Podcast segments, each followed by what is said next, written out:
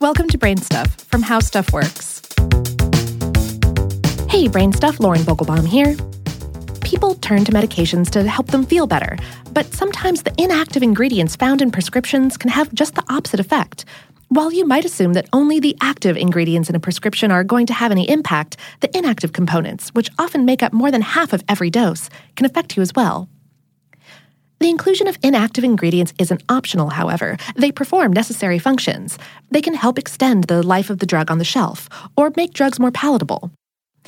Inactive ingredients are also necessary to simply hold the components of a tablet together, and they're a critical part of many sustained and immediate release capsules. The actual active drug ingredients are usually only a small percentage of the complete drug. Many times, potentially problematic inactive ingredients are everyday allergens, like lactose, peanut oil, dyes, sugars, and preservatives. Lactose and other types of sugars appear in about half of all medications and can cause gastrointestinal distress in patients. Other ingredients, like gluten and peanut oil, are less common but can cause much more severe reactions.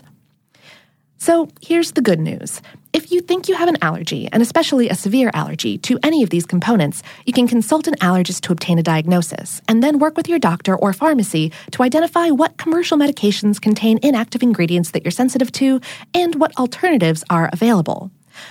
Another option for people with specific requests who want an added layer of security is to turn to a compounding pharmacy to fill their prescriptions. Before drugs were manufactured in mass one size fits all quantities, all medications were compounded.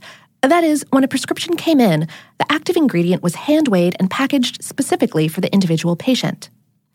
So, if you want to avoid gluten or dyes or peanut oil or all of the above, a compounding pharmacist can put it all together in a way that's in line with your needs and preferences.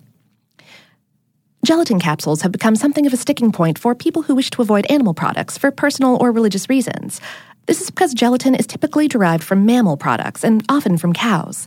But these days, alternatives made from other sources are available capsules made from fish or vegetable products like seaweed. Our bodies are not one size fits all, and our medication doesn't have to be either.